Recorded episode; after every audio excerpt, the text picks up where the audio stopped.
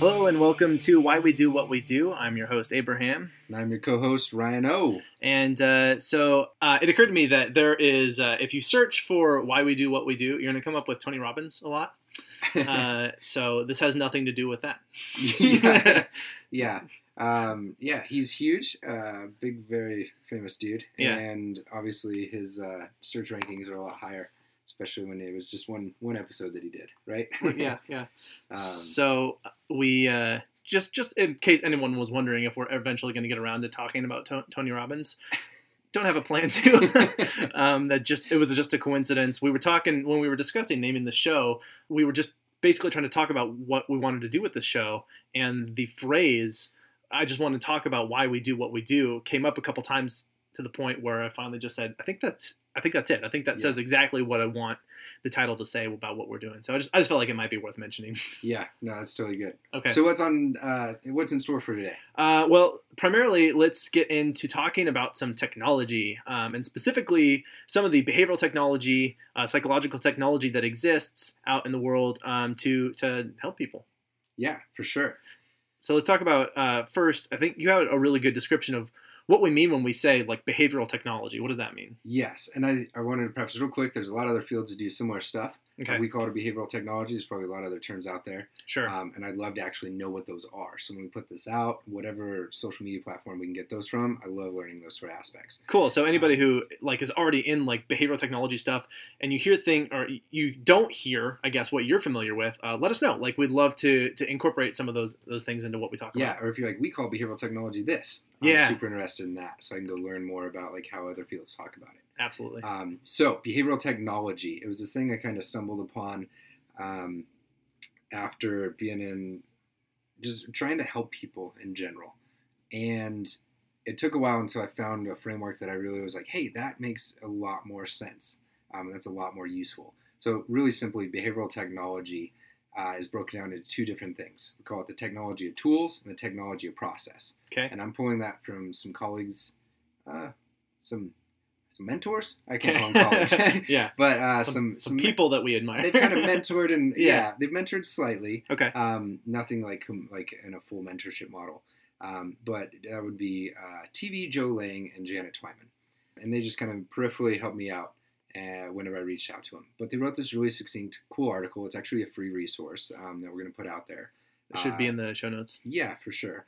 Uh, and they talked about technology tools, technology process. So really simply, the technology tools is anything that's like includes sensors, devices, uh, your software, gadgets, apps, like things that people typically call technology. So tangible things. Yep, tangible things. Okay. Well, yeah, tangible software is a little tricky on the tangible. Oh, that's fair. But yeah, um, it still turns into this like tangible thing that you kind of interact with. So Sure, okay. yeah, I think tangible is a pretty solid place. Okay. Um, so that would be what we call the technology of tools. And they wanted to really distinctly separate that from the technology of process. Yeah. And that's where I think a lot of the world works really hard on and towards. But when you now verbalize and kind of separate those things out, you're like, it, it, makes it a little more useful and easier to understand. Mhm. So, technology of process, there's a few ways you can look at it. So, really, I like to look at it as how we interact with the technology of tools. So, things we actually do um, and how we use those technology tools. Does that help? Yeah, Make sense? absolutely. No, I think Okay. that's great. Um, so there's a few different ways that you might do that. It might be the way that something's particularly designed, a certain sequence of steps that they have you work with it in. Okay. Um, it might be understanding larger context that they're trying to get you to do something in. So it's like uh, maybe if I'm trying to help some students in a in a classroom, understanding the the current legal environment and the pressures on the school district and like what the public's opinion is on those sort of things. Okay. So understanding those sort of like systems and those variables, that could be part of the process as well. Okay. Right. Right. Um, all the way down to what a certain student is, is encountering Mhm. and how you're trying to help that student, for example, So we might even that individual. In the textbook that I am required to use for Yeah. my Psych 101 class, i in the beginning of the textbook, it's pretty interesting. They have a whole section on a process of how to study Yeah. and how to read their book. Okay. And so, like, you think that would fall under the category of like technology of process. Yeah. It's the you know they have these. I it's a very specific set of steps about which you're supposed to go along to um to to capture what is intended to be what you we're supposed to get out of that process. Yep. Yeah. Yeah, it's the how-to. Okay, The how-to. Yeah, that's, that's a good way of putting it. I like that. Yeah. Yeah. So basically, it turns out that the the how-tos um, are really complex. I think anyone who's ever like tried to get that. Uh, you know the motivation to do something or they've downloaded that app is a big thing right now to like help you kind of organize your life or like motivate you to do something Yeah. anything that's like that that just seems like like billions and trillions of dollars of markets that are out there Sure. um, uh, I think are trying to really solve that technology of process with tools. Um, so that's kind of the idea. Like behavioral technology is like pulling these things together to achieve whatever the desired outcome is. Okay. Cool. So, uh, take just a little bit of a step back. And as we were discussing and preparing for this episode, I felt like it would be necessary to bring in just what are we hoping that you, as a listener, is going to be able to get out of this. So, there's so many things that we could discuss um, in terms of the tools and the process because on the market, there are just I mean, at least dozens, if not hundreds, if not thousands Yeah. of any of these things that exist in isolation or used together and have variations on how they're used. And it would not even be in anyone's best interest for us to just sit and list what all of those are. So we're really going to pick a few top ones. But um, the purpose of this process of this episode is to draw people's attention to the processes that are useful in terms of finding solutions to what's going on in their own lives. Yeah. Yeah. Yeah. All right. What else Yeah, you got on sure. that?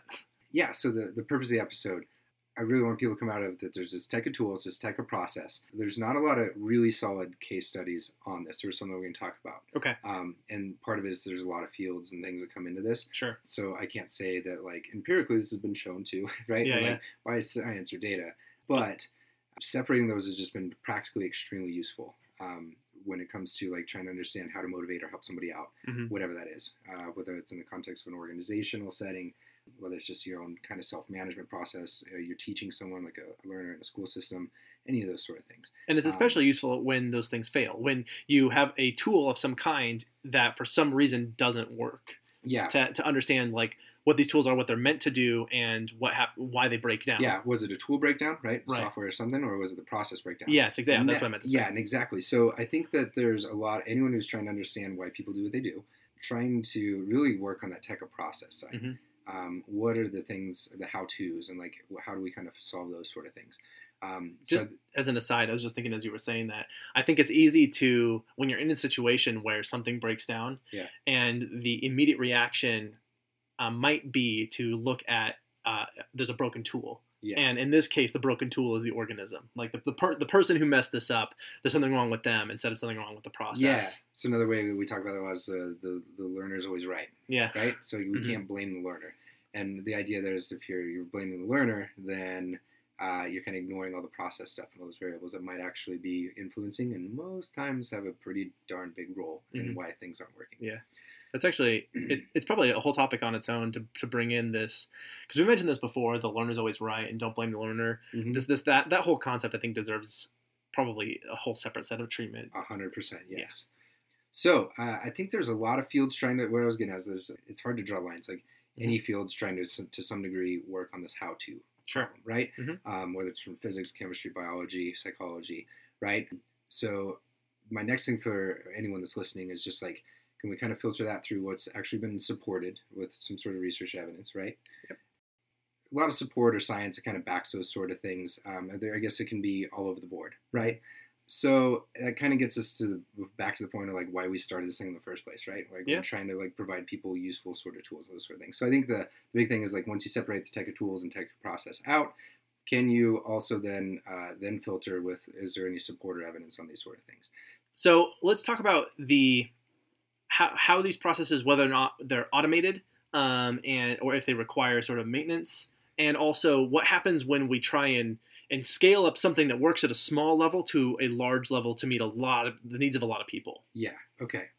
So, like I was saying, there's like a ton of people are doing this. Like startups, I think spend millions or billions probably across like trying to solve these sort of things Mhm. and why people do what they do. Um, there's clearly potential solutions out there, and the, the question comes becomes of uh, like, can you figure out something that works? But then when we talk about scale, like, can we hold its integrity, like what Right. it's intended to do, the how tos, right? Like how it's actually going to solve this problem. Will that stick around as you try to reach, you know, from one to ten people, one to a hundred? And this is relevant both to a, a, a tech of uh, technology of tools as well as the technology of process. Yes. Is that creating? There are times when t- tools when you try and scale them up to be available to a large number of people, you run into the barriers that may not have been anticipated around like what does it actually take to, to produce something like this Mhm. on a really really large scale Yeah, and i was just watching um, i don't know if you uh, watched john oliver at all but uh, I actually do. Okay, Yeah. he did an episode on like dialysis machines Uh-huh. and how there's only so many of them that could possibly exist. Yeah. So that's an example of like a type of tool that it, it, it's difficult to scale it up, and if you try and scale something up too fast, that the integrity of that thing can start to decrease as Yeah. you're just meeting the needs of like quantity over quality. Yeah, so in that one, the actual issue with dialysis was that uh, it was putting pressure on the system, which specifically was the nurses to Mhm. uh, to try to not purposely, but like pressure on them to kind of skip steps, right? Mhm, Yeah. Um, so it it influenced both. Well, it really influenced the process, um, but you you can see how, with the amount of demand that existed, how that could also uh, affect the technology of, of the tools as well. Yeah,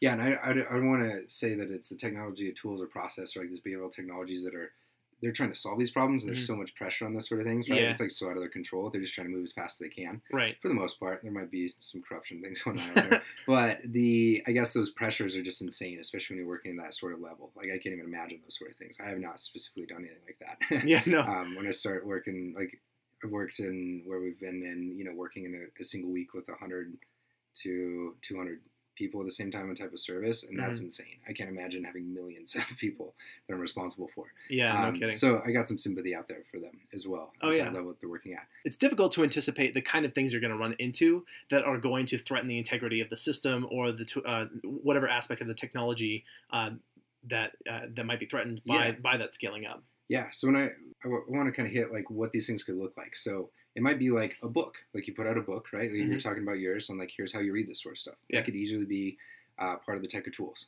or it could be a computer application. A lot of smartphone apps or things that people interact with a lot right now. Um, and the important thing is, it doesn't matter what it looks like. Like, how does it function? What does it provide you? Sure. right? So it the question is, does it maintain its integrity, or does it do what it says it's going to do? Um, as you try to automate or uh, have it reach more and more people with the same sort of kind of resources or intentions, right? Right. Um, so I think uh, some of the things as we go into some of these models, like there's a lot of them have really well trained people, Mhm. and that's it seems like a correlation of like the first step of you- you get someone that's really well trained in how to deliver these sort of things, and over time you can kind of package them into a more automated sort of version. Sure. And those sort of things, like when you're packaging, uh, when you're when you're in the process of like having a really well trained person on that figures out how to teach something, for example, that's on the right path. They still have a long way to go, probably, but they're making some really good progress in those sort of things. Yeah. So there's some things that I've done where, like, as you tutor and teach more, you can Mhm. kind of package those things. Do you experience that in your classrooms at all? Uh, yeah, absolutely. Especially once you've taught the same class, like the, the same topic and the same material a few times. Like you end, you come back to a lot of the Mhm. same strategies, and it's just sort of you rework them, or they might stay exactly the same. Yeah. Um, but I definitely found that uh, I, I would come up with these particular like activities and methods, and I would just sort of use that same thing that became like an instant sort of package Mhm. that I could then apply next time and, and be like, or approach it as this thing worked last time for me. Yeah. Um, I'm going to make it work again this time, but I need to modify it a little bit because Yeah. this is what fell apart when I used it last. But absolutely, it turned into to this sort of package intervention I have where I now have in my uh, on my computer, I have a whole folder of like all the things that I use Yeah. that is a template. So Yeah. whenever I go to teach a class, I copy and paste that folder in there, and then I Mhm. go through and make changes as I need. But it ends up being that like that's that is that's part of my system. Yeah, yeah, no, for real. Cool. That's really awesome. So, so I think that behavioral technology could be, uh, could be, and especially in my eyes, right? But it could be for others as well. Like the end goal. Uh, I put that in quotation marks um, of where, like, how we're trying to, like, what we're trying to produce to help people out Okay. in any social situation. And So- so I So would our podcast be a behavioral or behavioral technology? Uh, not necessarily, maybe. But Okay. what I think, um, I actually haven't thought about that too much. Um, but what I think is, what it could really be is if you took this episode plus some of the others, you Mhm. could really maybe look at things in a totally different way. So maybe Okay. like the memory one, for example. Mhm. Yeah, you were looking at memory in the traditional sort of way, and we kind of um, convince you to at least like look at an alternative point of view Yeah. of how we describe memory of you know these different cues and things that are going on in the environment Yeah. that help you remember these sort of things. Cool. And maybe if once you do that, then you're like, whoa. So like maybe uh, this memory thing could actually be increased. You know, you, maybe you're developing some sort of app or process to try to help people remember things. Mhm. Maybe like a memory palace. um, Teaser. Whoa. and uh, so you're you're trying to do that, but you're kind of running into some problems. You're like, whoa, if I separate this tech of process and this tech of tools, hmm it's not necessarily a tool issue; it's my process, and now you know where to d- jump in. So you can Oh, kind of say Great like, point. yeah, right. So I think you can really blend these together. Okay. Not that we're producing a technology, behavioral technology on a podcast, um, but we're definitely using the tech of tools to maybe convince uh, some others to look at more of the tech of process side. Cool. Cool. Um, All right. So now you perfect. now you know how to be perfect at everything in life. Well, Just kidding. you know, starting ground. Yeah. And uh, one That's thing right. I must say is we'll get into some of these examples, but it is so much work. Yeah. Uh, I think like to, to do these sort of things, I think anyone can relate to that, especially anyone who's like in the trenches trying to work with this sort of stuff. So it's both it's at the same time it's almost ironic in the way that a lot of times these tools that we try and adopt are we create new ways of doing work so that we can do other work yeah, and so this is like i have a love-hate relationship with checklists Mhm. uh, for, as an example and that can be a really useful tool um, that is used in a lot of settings for a lot of things but the, uh, the the problem is like I oftentimes feel like the checklist is just more work I have to do, and it's like it's supposed to streamline my work and that I make sure I go through all these steps and all these things are hit, but it's sort of like yeah, now I've got to go through and like go do the checklist. Like that's just another Yeah. thing I have to do Yeah. now. But either way, like they're that's just part of developing these systems so that they're a Uh-huh. little streamlined. You want to yeah. you want to dive into some of these? Let's dive into a couple. Okay, cool. Um, All right, so there's a few really big ones that um, I would I, I specifically wanted to talk about one and um, and the one that I wanted to talk about was toilet training. okay, Okay. this is the one I know kind of the least about. Oh, perfect. on, so Well, this is, lead the way. this is a thing I've done a lot of, and this is an example I think of this Where- particular model. and actually maybe you can correct me on this i think that my my in, interaction with these was not as clear as yours because of, of your history with mentors your experience with people who taught you this so this looks like to me both an example of the tech of tools and the tech of process at- that work together. Yeah. and so really what this comes from is a book by fox and azrin called toilet training in less than a day. And although that sounds insane to many people probably who have toilet trained their children uh, actually is a, a pretty effective system. It's worked a lot and it's been refined over the decades now that it's been available so that it's more efficient and more effective as well but essentially it is a packaged process that's in a book and it's a series of steps that you take in order to efficiently and effectively accomplish toilet training. Yeah. that's the, just the gist of it. And it consists of a few steps. So the basic steps of the toilet training are taking into account what are all of the bodily functions and the environmental stimulations that are involved in having a successful toilet episode, if you will, which is to say, either urinating or defecating uh, on an actual toilet and not just in the pants you've been wearing all your life at this point, which are diapers. Um, and uh, so it consists of you first of all you have to be able to practice okay? Because you won't be able to get good at it unless you are able to practice doing it. And a lot of people when they're doing their t- toilet training they just wait for these processes to naturally occur as they would throughout the day um, but you can really speed that up by increasing the number of practice opportunities. Yeah. and they do this by basically feeding and giving the kid tons of things to eat and to drink. And it's not force feeding. They don't like put a funnel in their mouth and just cram it in there. Um, but it's just you know things that they want to drink and plenty of water and juice and stuff. And so that they are happy and they're drinking a lot of fluid. And it just gives them the opportunity uh, to practice um, releasing their fluids uh, to urinate. You put it say Yeah. it right out. Yeah. you're urinating um, uh, more frequently in a given day and the other thing that's important about this is then providing as much positive reinforcement for successful attempts at this as possible. So they you already are giving them an opportunity to practice more by giving them more fluid, and then every time you just basically have them around the toilet Mhm. the whole time, and they call it a, a potty party. Yeah. which is say everything's awesome. right? yeah, everything is awesome because it, they basically sit on the toilet a lot.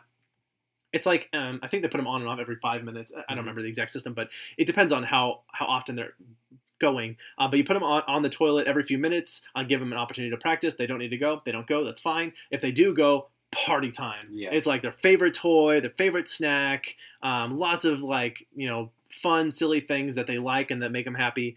Um, and then if there are times when they go when they're not on the toilet, then you have to like specifically provide some correction. They call it positive practice, um, but it's really just like this is not where we go potty. We go potty over here. And a lot of kids like it's really young, um, so Mhm. kids might not necessarily understand all the nuance of that, um, but they understand the like this is not this is not happy parents versus this is happy parents. Yeah. Um, and so then it's just practice putting them on the toilet again. Like you went here, but you need to be going here. Put them back on the toilet.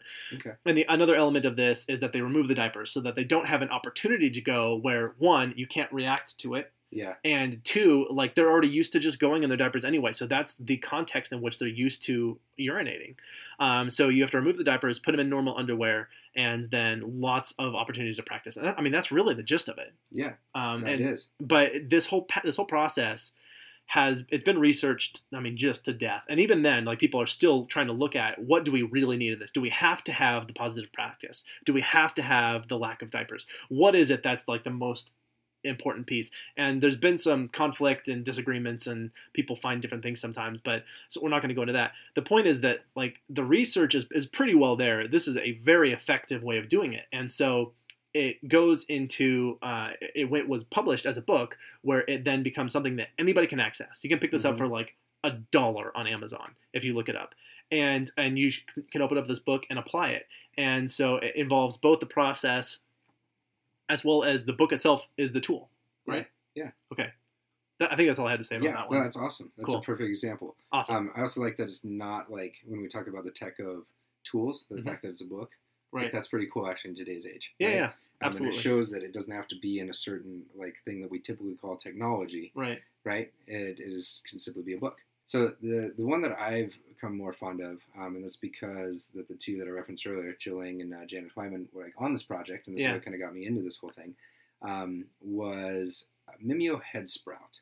Um, well, it's been called a few different things. Headsprout, Mimio was a program or an organization that, that had it under its umbrella. right Um, now it's under learningatozee.com at the time of this recording. that's a lot of things Yeah, so it was originally called Headsprout. And what I thought was really cool that didn't really resonate with me and it just like clicked one night Mhm. when uh, Jillian was describing to me was they challenged themselves with could you teach a kid to, to read and comprehend what they're reading without ever hearing or seeing them? right that's you a, just like stop and think about that for a second. Yeah. It's kind of crazy. That's a difficult challenge to overcome Like if anyone's who's who's ever worked on teaching reading or like understanding what you're reading, like it is so difficult. yeah Um, Yeah, I mean, you really, you really need to have.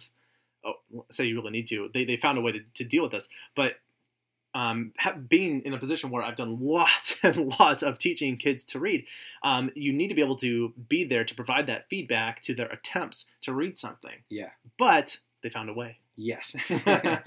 so yeah, what they did is they, they had a team of I can't remember what it was, somewhere around 22, 25. It sounded like. it seems small for the it- scale of the project. I think I think that's what it was. I'm gonna have an asterisk over this entire description. Okay. Uh, uh, and I will correct the things in the show notes. okay, so we're, pro- um, we're probably a little bit wrong about all of this. But there was there was uh, uh, multiple millions of dollars. I don't know if it was three, four million dollars, something crazy like that. Okay. Uh, for them to work over, uh, I believe, a two to three year time period. okay. And what they did is essentially try to figure out uh, what are they trying to teach, how are they going to teach it.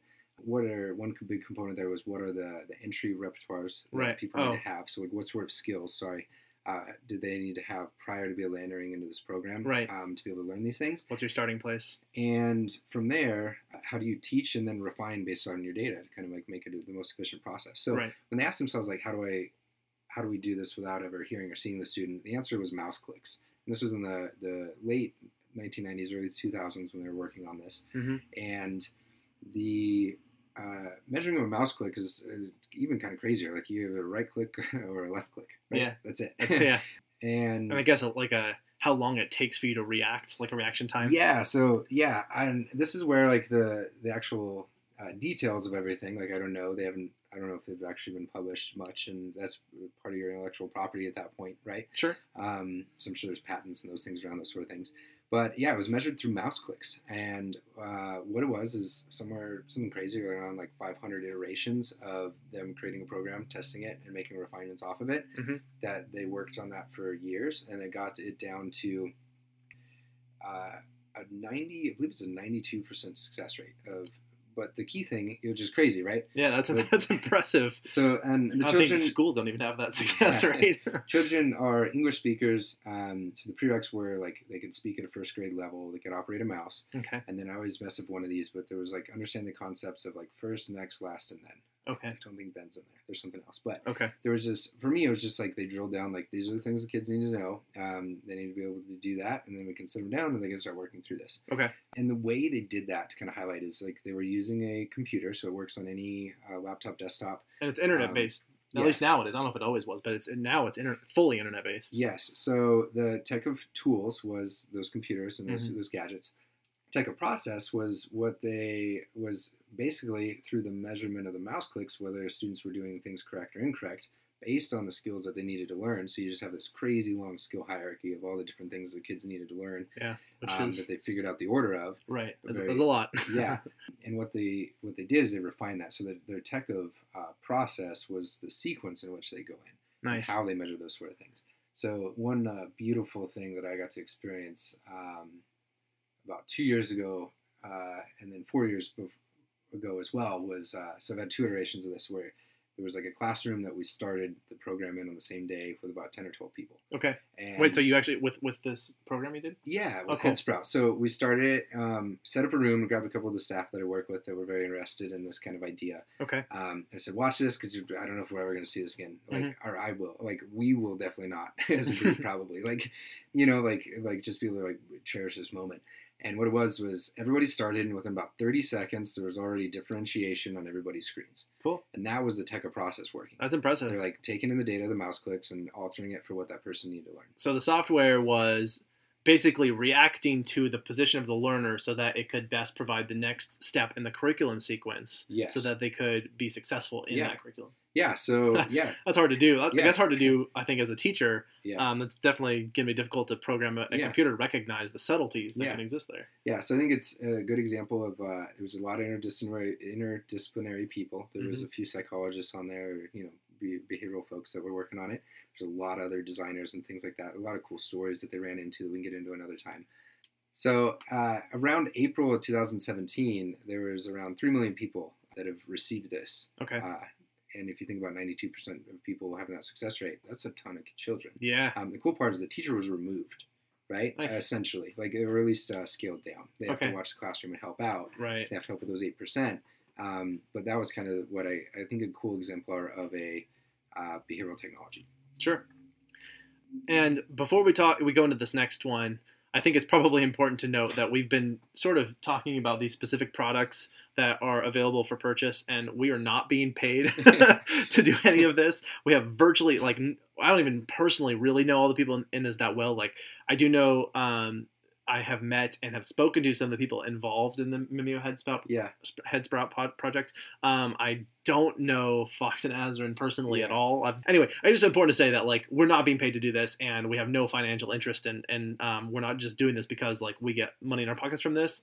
Um, all of our money comes from uh, donations uh, from the people who are so who have been so generous Yeah. already to contribute to this. Yeah. Um, but just worth I think pointing out that we don't have a conflict of interest, and we're not just selecting these things because like we know these these Yeah. people or anything.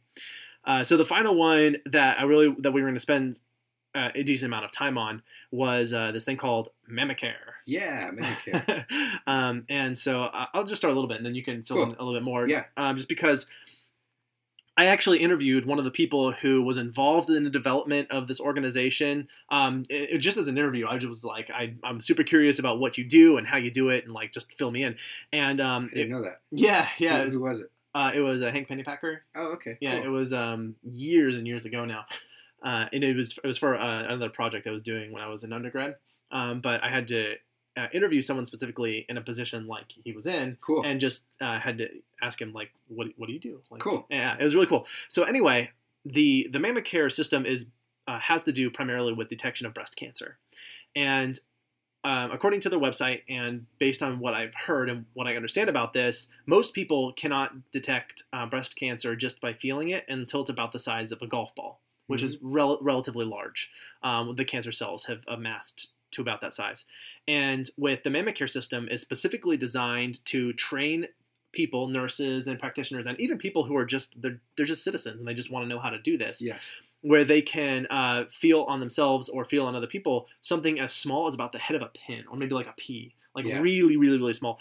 So much more so that it allows for earlier detection, and then they can go get a more intense and thorough screening to really look at what's going on with those cancer cells, uh, or if it is a cancer, or if it was a false positive. But at least it t- taught people uh, that more early detection side of it, and it was all based on this um, this understanding of the technology of um, teaching primarily, Mhm. and as and also uh, understanding how uh, cancer cells work and what that feels like and what that looks like. So it was uh, it, this is really cool technology because it, it became this manualized procedure where they could tr- train just about anybody to take this course or this class and become certified so that they could detect these really really small growths that could that could potentially be cancer cells. I have briefly spoke with uh, Hank Pennypacker myself, um, but he presented a conference in 2012 or 13 that Okay. I attended. He was talking about the ethical implica- like ethical side of this sort of thing. So they, Cool. they packaged it up. My understanding is they worked on this throughout the 70s on the research. Kind of packaged it up in like the 80s, um, more so, and they were getting it out there. And I don't know what there is now. If you look at their website, there's a ton of affiliate programs that are out there. uh, Yeah, that all over the world. Yeah. it's crazy. Um, and they were approached by a very large organization Mhm. that everybody interacts with daily. yeah, like a multi-billion-dollar company. and uh, they offered them uh, a very nice sum. Uh, he didn't mention what it was, but very, very lucrative package. Yep. Um, and part of the stipulations, though, were that they needed to bring the price point down, and to Mhm. do that, they had to alter some of the technology tools involved in the gadgets. Mhm. The problem was, is I was going to not allow them to hit the same. Uh, the tech and process side wouldn't work the same way. Mhm. Um, so it would it would uh, im- have really bad implications on their actual behavioral technology that they'd packaged up. Sure, So they uh, walked away from that offer, It's kind- which that's kind of cool. Like, cr- crazy. Yeah. like uh, I don't think that many people um, would have an easy time doing that. So I have like the utmost respect for them in doing those sort of things. And so they're really committed to the integrity of their process to ensure the effectiveness of their tools. yeah, and I don't know if there's been any other things developed since then. Yeah. Um, but it was uh, it was interesting and very nice to see. Uh, you know, Yeah, that's of great. things as well. I, I think yeah, that's pretty cool um, when people do that sort of thing. And So where did MammaCare end up? Is it like the go-to, or is it because we talked about it's, it's out there some affiliate programs? yeah, I mean, and it is all over the world. Um, as I understand it, it's it's pretty successful in where it has been implemented.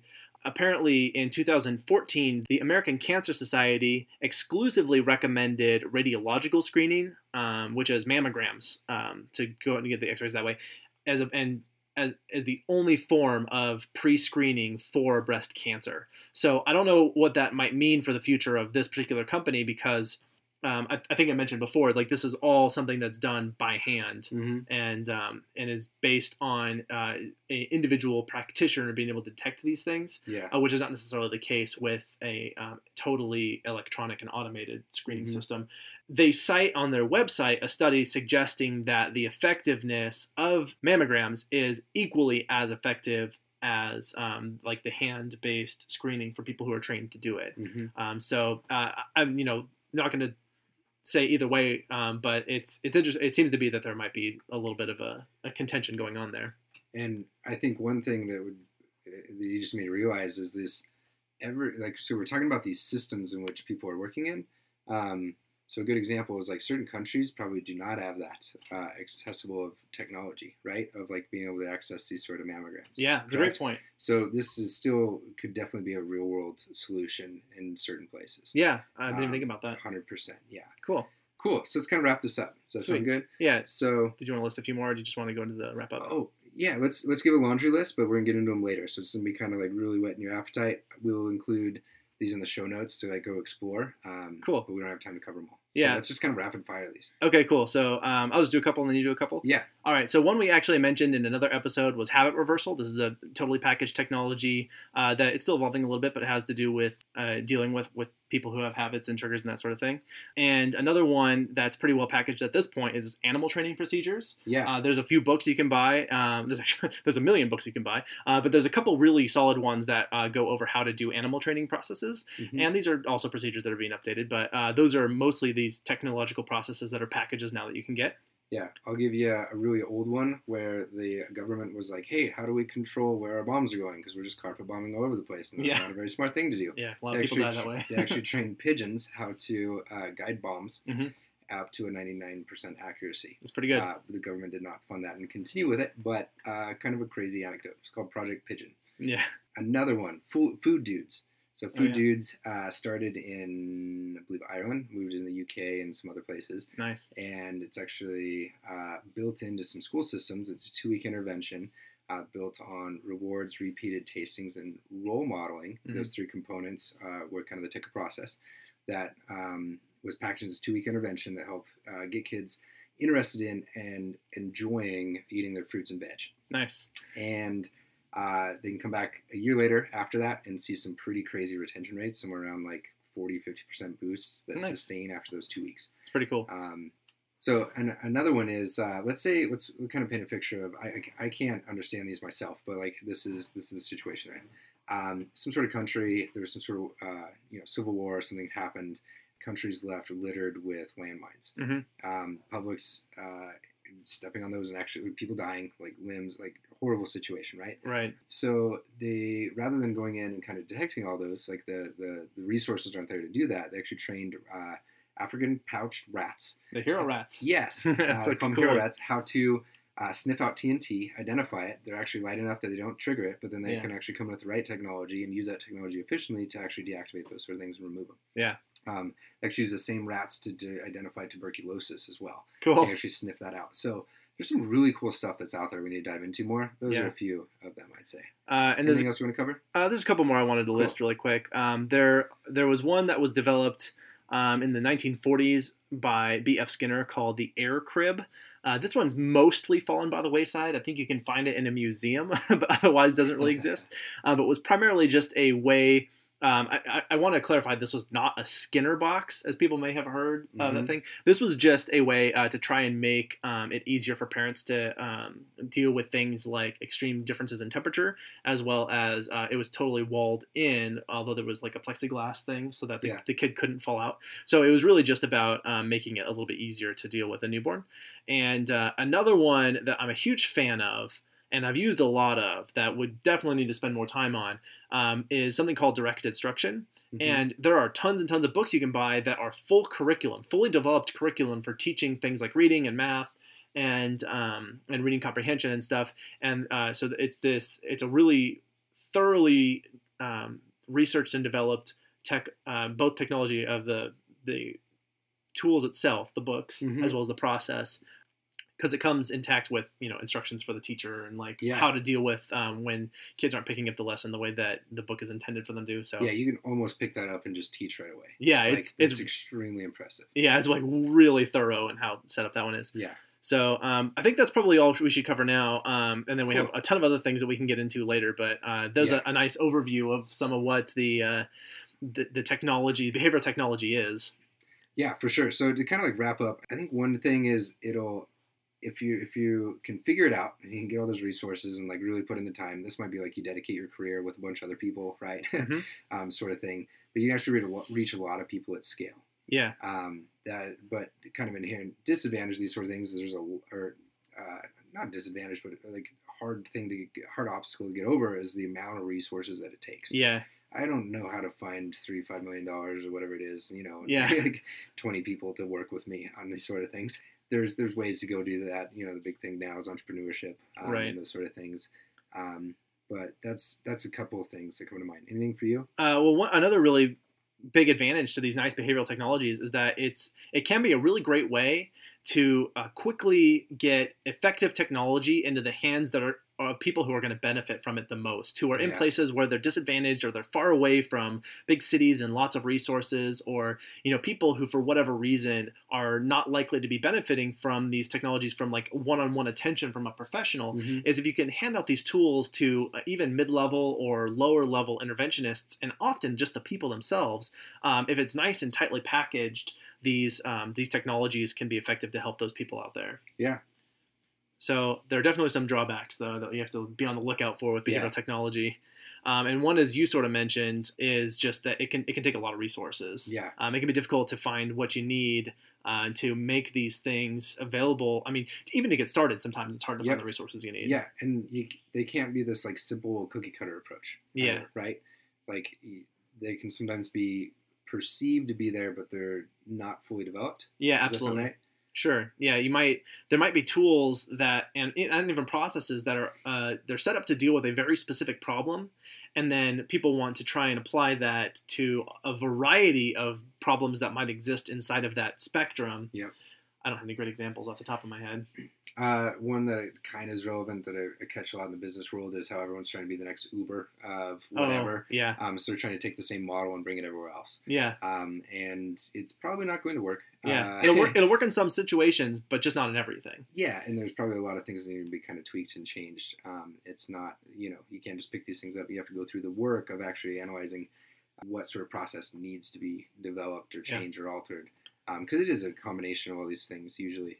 Uh, you know, a lot of different things coming together. So you can pull relevant components from different places, Right. um, but it's not this cookie cutter approach. Yeah, the the one size fits all. It's there's very few, if any, technologies that will really be this uh, this one size fits all, and there's nothing out there that's going to be a panacea, which is it, just a cure for everything. Yeah. like that, that just doesn't really Good exist. example is in uh, that Headsprout program is Mhm. immediately is differentiating and changing. Yeah, It is one treatment, right? It looks like it's one thing, Mhm. um, but it is differentiating right away. yeah, Um, so it's actually totally different for every learner. yeah, yeah. That's a that's a great point. Um, and another one that occurred to me is um, is checklists. And there are some people who went like almost religious with their checklists of like let's get checklists into everything in the world. And checklists can be really helpful in certain situations, but they are one type of intervention that can help in an organizational setting or otherwise, and might not apply to all the problems or even to that organization at all. Yeah. just it just depends. Not to mention the checklist uh, needs to be followed, right? Yeah, that's true. You can have it just on the wall, and people just walk by it. It's a and play. process. Oh, cool. Hi, checklist. Nice to see you. Bye. Another couple, uh, or I guess the last couple things to really bring in in terms of some of the disadvantages, um, which is that there might be the technology itself might be an element of what is needed to Mhm. solve a particular problem, but is only a part of that puzzle. And so it might be a little bit effective, but not enough to really solve the problem or Mhm. it might be effective in a very narrow range. And this is actually similar to that idea of the one size fits all. Is Yeah. that you know it's effective in a particular setting or for a particular group of people or in a particular situation, um, but it's not necessarily going to be the thing that ta- that totally solves a, one problem. Yeah,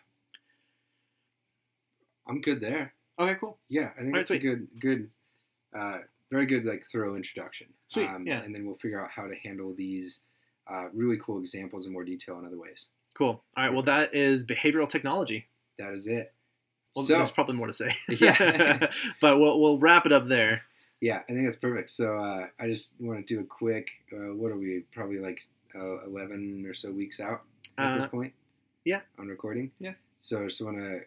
Uh, don't know who stuck around. Yeah. Whoever stuck around. If you're still listening to Whoever's this, giving us feedback. thank you. Um, yeah, like thank you so much. Yeah. Like, oh my gosh, there's already like support coming in. So at the time of this recording, we just released our first episode today. yeah, Um, that's how uh, ahead of schedule we really wanted to be. and yeah, and we want to be even farther ahead, and we'll get there. Um, but like the the amount of feedback has just been overwhelming so far, and it makes me extremely happy. yeah, I, I um, wish almost that we knew what the reception was going to be like at launch day, so that we Yeah. could have earlier on started saying thank you. Yeah, and we're gonna be doing that as much as we can, kind of retro through some videos and things like that. So watch for that on social media.